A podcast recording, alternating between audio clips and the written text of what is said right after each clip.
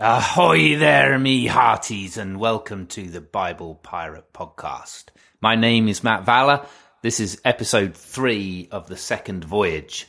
It's the 11th day on the 11th month, 100 years after the signing of the armistice. I've just observed a silence to remember the dead, those who gave their lives voluntarily, and those who gave them against their will. This is an episode on sacrifice. It feels appropriate to me that I'm able to record it on this anniversary moment. We're reading the story today of Abraham and Isaac, chapter 22 of Genesis, in which a father who has waited his whole life for a son and heir is then asked by Elohim to sacrifice him, to burn him with fire on the mountain of Moriah. This story is one that galls me, uh, moves me. I wrestled with it. I found it the hardest chapter of all of Genesis so far to translate. It is a terrible tale of apocalyptic consequence. It rails against every type of ethical standard and demands this outrage. For me, it, it reached down inside me and churned me. I hate it on one level. I hated to read it and translate it, to be with it. And yet living with it, reading it, rereading it, translating it, wondering about it, and doing so at this time of memory, of memory of terrible things past, and the life that follows, has been a, a powerful, profound experience for me. And I want to narrate some of that with you today. This episode is going to be structured around one of the most important readings of this story of the near sacrifice of Isaac in a work called The Gift of Death by the philosopher Jacques Derrida, who we talked about in the Maiden Voyage in our episode, uh, episode 6 on the Tower of Babel. Now, I should warn you that this episode does contain more complex than average ideas, but stay with me because we'll come back to these several times over the course of this voyage, but they set the scene for the journey we're taking. Now, in the last episode, we were back in the Oxford pub with a group of men, including Moses, uh, discussing how historical fiction really works. Well, in this episode, Moses has found his way into London, waited for a delayed train, and eventually gone through the Channel Tunnel on the Eurostar to Paris. He's in a cafe on a Parisian street, inside the brain of Jacques Derrida, and there's a bunch of men round the table. This is the setting for Derrida's work, The Gift of Death. At least, it's how I imagine it. There's no cafe in his text, but it seems like an easier way to explain what's going on in the work of a man who is fantastically complex to read, but whose insights, for me, have been repeatedly productive. So I'm going to try and simplify it by staging a conversation between the thinkers that Derrida reads. The way that Derrida writes and thinks he can't be summarized without excluding things that could prove important in a different reading. And so I'm just not going to be able to achieve that. But I want to give you a way in to this profound reading of this story of Abraham and the near sacrifice of Isaac. So as Moses arrives at this cafe in Paris, the sun is shining, music is in the air, and as he throws his travelling cloak over a stool, three other men sit round a table, sipping espresso. There's Jan Patočka, 20th century Czech philosopher. There's 19th century Danish philosopher Soren Kierkegaard. And 20th century German philosopher Martin Heidegger. As Moses takes his seat, Jan Patočka is holding the floor. He puts down his coffee and leans in. I want to tell you the history of Europe.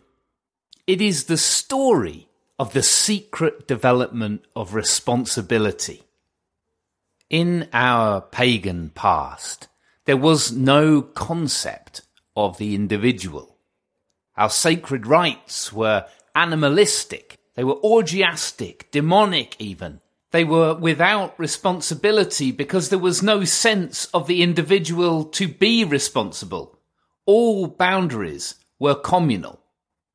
But then, my friends, came Plato.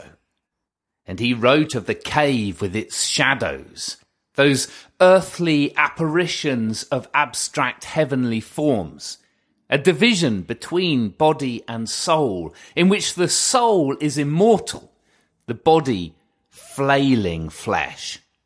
And in that cave is birthed the idea that death is not a collective experience, but an individual destiny. The individual, the philosopher, prepares for death by attending to the immortality of the soul. They deny the body in order to prioritize the soul. And they do this by attending to the abstract, objective ideal of good. Plato's great invention was the idea of a good that exists objectively out there to which I must attain. And the task of caring for my own soul in preparation for my death gives birth to the idea of the individual. No longer do we imagine ourselves as a collective, but as an individual preparing for death. But then, my friends, continues Patočka, comes the next great innovation. And this is the advent of Christianity. Christianity is such an important event in this genealogy of responsibility because in the Christian imagination, there is a God who addresses me as a subject. I am no longer simply caring for my own soul in order to attain to an abstract ideal of the good, but there is a person who addresses me. And so now my sense of responsibility, my sense of myself as an individual is not an abstract ethical relation, but a personal relation. I become a subject, not in relation to an object, but a subject who is addressed personally. I become an I to his thou. Now my sense of responsibility is not to attain to an ideal, but to respond to a person, to the call of an other. This is how European responsibility developed. The problem is continues Patočka, we have never really been Christian. We might have been Christian in Europe for well over a thousand years, but that Christianity was deeply influenced by Plato. Europe has never really tried Christianity without Platonism. And so this address that we are subject to from another, from God, is not simply a personal address a holy mystery to which we must figure out a response. But because of the influence of Plato, it transposes the abstract ideal of a good into goodness, the personal demand of an ethical relationship. This God is characterized by infinite self sacrifice, and so his goodness is infinite. Our ethical response is therefore always already inadequate. We stand guilty before we've even begun. Now, I just want to clarify what Patočka is talking about here because the fastest growing forms of Christianity in this 21st century moment all offer a personal relationship with God. But that's not the kind of relationship that Patočka is describing. He's not a Pentecostal. Pentecostalism emphasizes the familiarity of that relationship with God, becoming familiar with God. Patočka's idea of the God who addresses us is decidedly unfamiliar. God is an other, a hidden other, a mystery, a terrifying, tremendous mystery. He is describing a Christianity writ large across the last 1500 years of European history that has shaped European philosophy and our ideas of how we understand ourselves, whether any of us would identify as Christian or not. Patočka takes a small sip from his espresso. The thing is, he says, just as Christianity secretly included the Platonism it tried to replace. So Plato unknowingly included the paganism he sought to reject. The secret mysteries of the pagan rites are transposed to the secret mystery of how to attain to the good, a quest even for the philosophers. And so, through its inclusion of Platonism, Christianity incorporates the secret mystery of the pagan rites. That as we are addressed by this infinite goodness that demands a response that we can never make, we are plunged into irresponsibility, the incapability of producing a response able, a responsible life. So Christianity is constantly involved in the practice of absolution, while Plato creates the individual as a soul preparing for death. Christianity develops the individual as a subject perpetually anxious about death. The Platonic idea of sacrifice is denial of the bodily desires in order to prioritize the immortal soul.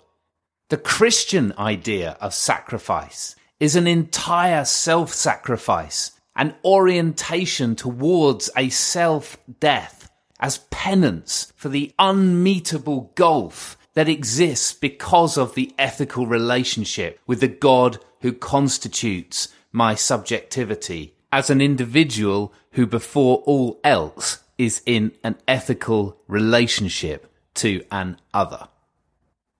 Now, I think I need to interrupt Patočka just for a moment because I can imagine that some of you might be thinking, well, surely the whole Protestant innovation in Christianity was designed to deal with some of this.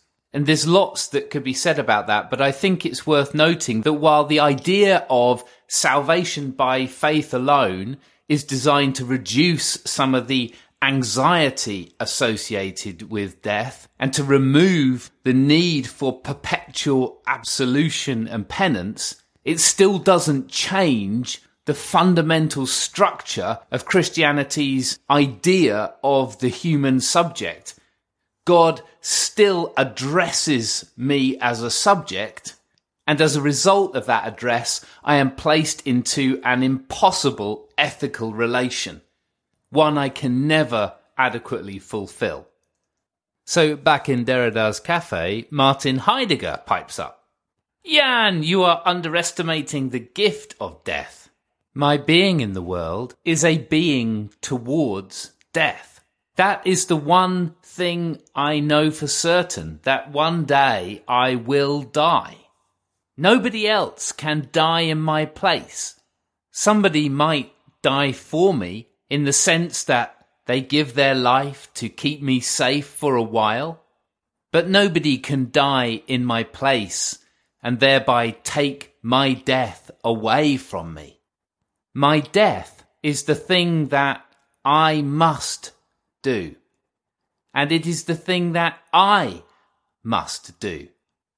Whatever else I may or may not be responsible for, I must die. And so that obligation on me is the birth of my responsibility. The promise of my death is a gift to me. It is the gift of possibility. If I can take responsibility for this death, I could take responsibility for all kinds of life. So I am not convinced that we need this God to address us in order for us to become responsible individuals, concludes Heidegger, fixing them each with a look. The inevitability of our death is the gift that already constitutes us as individuals capable of acting responsibly. Says Moses. I think Soren might have some things to say about some things that I have written. Yes, okay, says Kierkegaard. It was me. I wrote as Johannes de Silentio, John of the Silence, to keep my secret, but you've exposed my pseudonym, Moses, so let me tell you the story. This was what I wrote about fear and trembling, the story of Abraham and how he sacrifices his son Isaac. It is the most terrible story. It makes us tremble even as we read it. The horrific account of this barbaric father. It goes against every standard of ethics imaginable. By every principle, this is an atrocity. And yet Abraham keeps a secret. A secret from his wife, from his servant, even from Isaac himself. When Isaac his son asks, Where is the lamb for the burnt offering? Abraham answers without answering. He says that Elohim will provide it. It's not a lie, it's not an answer.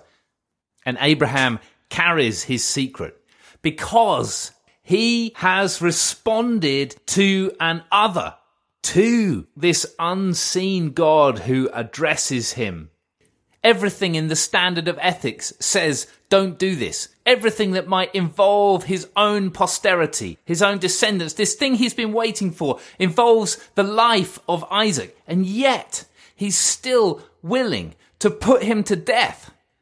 He loves the boy. He is his only son. If he didn't love him, if this wasn't everything, it wouldn't be a sacrifice. This isn't duty. This is mad love for God, says Kierkegaard. There is no reason for this. It is the most monstrous thing. Abraham simply responds to this demand of this great other. And then Derrida says what to me is one of the most incredible lines in the whole history of 20th century philosophy. He says, but isn't this also the most common thing?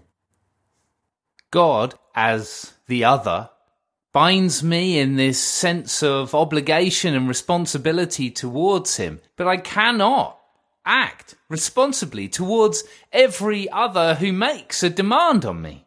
In making this podcast, I decided not to go and hang out with some friends. I'm doing this podcast in English so there are people who don't speak English who can't access it. I decide to look after my children. And so I'm not taking in Syrian migrants who are fleeing war. Or maybe I did take some in, but then I can't take all of them. What about all the people suffering from famine? What about all the people who are now going to be victims of climate change? The responsibility of the world is absolutely endless and immense. There is no way that I can fulfill my responsibility to everyone. And this, says Derrida, is the power of the story of Abraham and Isaac, or Abraham and Ishmael as it appears in the Islamic tradition. It is the conundrum of responsibility. To whom do we respond? It is the sheer fact of the offense of acting against his vulnerable child that exposes in this stark and powerful way the demand that comes from everywhere on each of us to make responsible choices in the world. And there is simply no way to fulfill them all.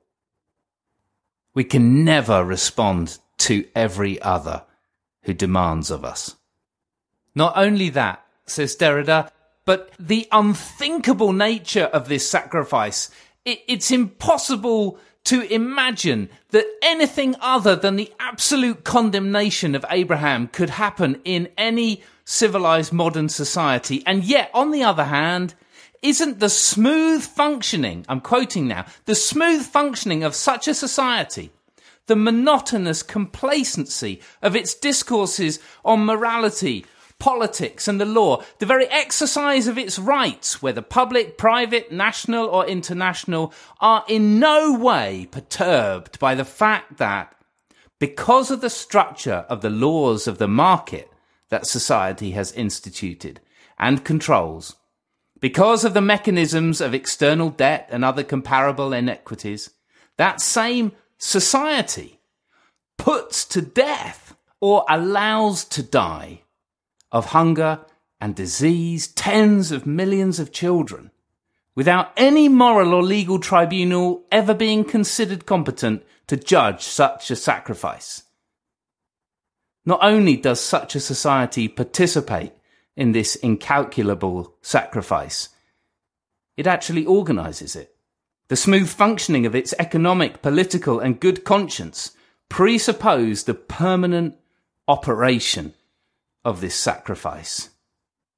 And he goes on to say, it's not even invisible. We show it on the TV, but we manage it within our conscience. Abraham sacrifices Isaac every day on Mount Moriah, and we are numb to it. All manner of destruction and devastation mandated by the way that we have organized our societies to live. These are not remembered. We will all stop today and remember those who lost their lives in conflict.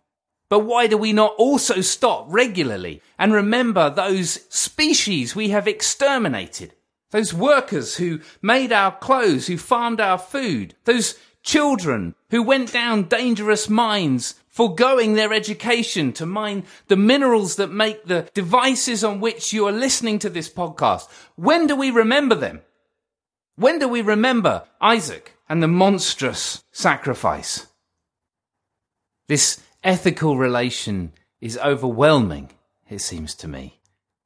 That on the one hand, such sacrifice is made for us to live the way we live. And yet, at the same time, through this same story, the realization that the demand of every other can never be met. We will never satisfy that demand for justice. It simply is impossible for me or you as an individual to respond to everybody who makes a legitimate ethical demand on my time, my resource, my energy, my love. But there's a final move in this Parisian cafe conversation. Kierkegaard plays on the idea of the secret. It's a secret we've tracked in this conversation through Patočka, his idea of the secret mystery embodied in the pagan, animalistic, orgiastic rituals that becomes disavowed but included in the secret mystery of the good, the pure, in Plato's philosophy, that then is incorporated but repressed by Christianity, which is the mysterium tremendum, the awe inspiring mystery or secret. And there is Abraham's secret that he carries with him. He does not tell anyone that he is taking his son to the mountain of Moriah. But Kierkegaard, at least as Derrida reads him, invokes the Gospel of Matthew as he says, For he, that's God the Father, sees in secret and recognizes distress and counts the tears and forgets nothing. Kierkegaard is speaking of Abraham. But Derrida reads in that this allusion to Matthew and Jesus' Sermon on the Mount. Words about how we should give without expecting to be seen because God sees what is done in secret. It's repeated in several different ways throughout that sermon, says Derrida. And that idea of repaying what is done in secret is evoked by the story of Abraham, who, in acting upon his secret, to sacrifice his son is stopped and given by God a new promise that he will have descendants. What is the structure of that reward? It is always overdone. Derrida continues to quote Matthew's gospel, the idea that if your eye causes you to sin, pluck it out. If your hand causes you to sin, cut it off. Don't return an eye for an eye or a tooth for a tooth, but turn the other cheek. Do more. There is an excess in this response. Perhaps that is also part of this genealogy of responsibility. There's a rustling behind them in the corner of the cafe, and out of the shadows, a man leans forward and a blisteringly bushy moustache comes into view. Frederick! cries Heidegger. Hello, Nietzsche, says Moses. Did someone say genealogy? says Nietzsche. I wrote the book on this. And opening his genealogy of morality, he reads Justice, which began by saying, everything can be paid off, everything must be paid off, ends by turning a blind eye and letting off those unable to pay. It ends, like every good thing on earth, by sublimating itself the self sublimation of justice remains, of course, the prerogative of the most powerful man.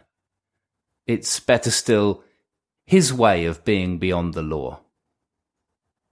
In other words, says Derrida, when Jesus makes an account of God as paying back, of requiring more, cutting off your hand for a misdemeanor, lavishing grace out upon those who don't deserve. This is what happens to justice. It begins as an eye for an eye and a tooth for a tooth. But the law cannot sustain itself. It always self sublimates. It always moves beyond itself so that we talk about justice as the restoration of things, not as simple retribution. Justice becomes an idea that reaches beyond, not simply levels out. We are inheritors, like it or not, of this Christian European genealogy. Our ideas about responsibility and ethics come to us via that trajectory, via that evolution. We understand ourselves as bestowed with the capacity for action, the ability to respond, and therefore we are responsible for our actions and we must answer to justice as a result. And yet, even in our post-Christian consciousness lingers this idea of this absolutely excessive demand. The relationship from a God that we cannot see, who gives himself infinitely, who gives everything out of love, sacrificing himself for many, that comes as good news. But Nietzsche chips in. This hubris of sacrifice, this is Christianity's stroke of genius. God paying himself back for his own debt, says Nietzsche. Would you credit it? Can you credit it? It's the prerogative of the most powerful man. But what does it do to justice? Well, this is where Derrida's book ends. And in my mind, it's a superb exploration of the problem of responsibility, the conundrum of the extent to which we are able to formulate a response to all of the infinite number of ethical demands that press themselves upon us. If we invoke God to pull us beyond straightforward notions of justice as repayment, then what is to stop every strong man moving beyond justice for their own gains? If, on the other hand, we reduce every decision to following the law, then what is there that pulls us beyond mere duty, which really is no agency or responsibility at all? Can we move beyond God and still retain our subjectivity? Would to do that be to keep God, but disguise him as some other character more suitable to our post Christian world? Or can we face death as a gift and live authentically as a response? These are deep questions which we will come back to several times over the course of this voyage, which is really the story of the law. What is this law? And as readers, what is our relationship to it? But to end here, I want to move beyond Derrida, but return to his cafe, since this is really all in my imagination. I want to give the floor one last time to Moses for one final twist. I am not sure what story you have been reading, he says. One of those English language translations, no doubt, with their God this, God that, Lord this, single monotheist, foundation of all addressing me from afar. Have you not read the story? There's a whole audio version available at BiblePirate.com. The story begins not with God telling Abraham to sacrifice his son and then God speaking down and telling him to stop, but Elohim calling Abraham to sacrifice his son, but then Yahweh calling down and telling him to stop. This is a much more complex story than simply a tale of God as other. This is a story about the fractured nature of our identities and the pluralist nature of all our ethical responses. Are we ever just constituted as one thing and not another? I have to catch a train, says Moses, but we'll return here, mark my words. And he picks up his cloak, and with that he's gone. There's a long way still to travel, me hearties. The water is getting choppy, but this is a voyage full of such meaning for me. I'm so glad you're coming with me. Until next time, we remember all the dead, and I'll see you again for more stories beyond the horizon.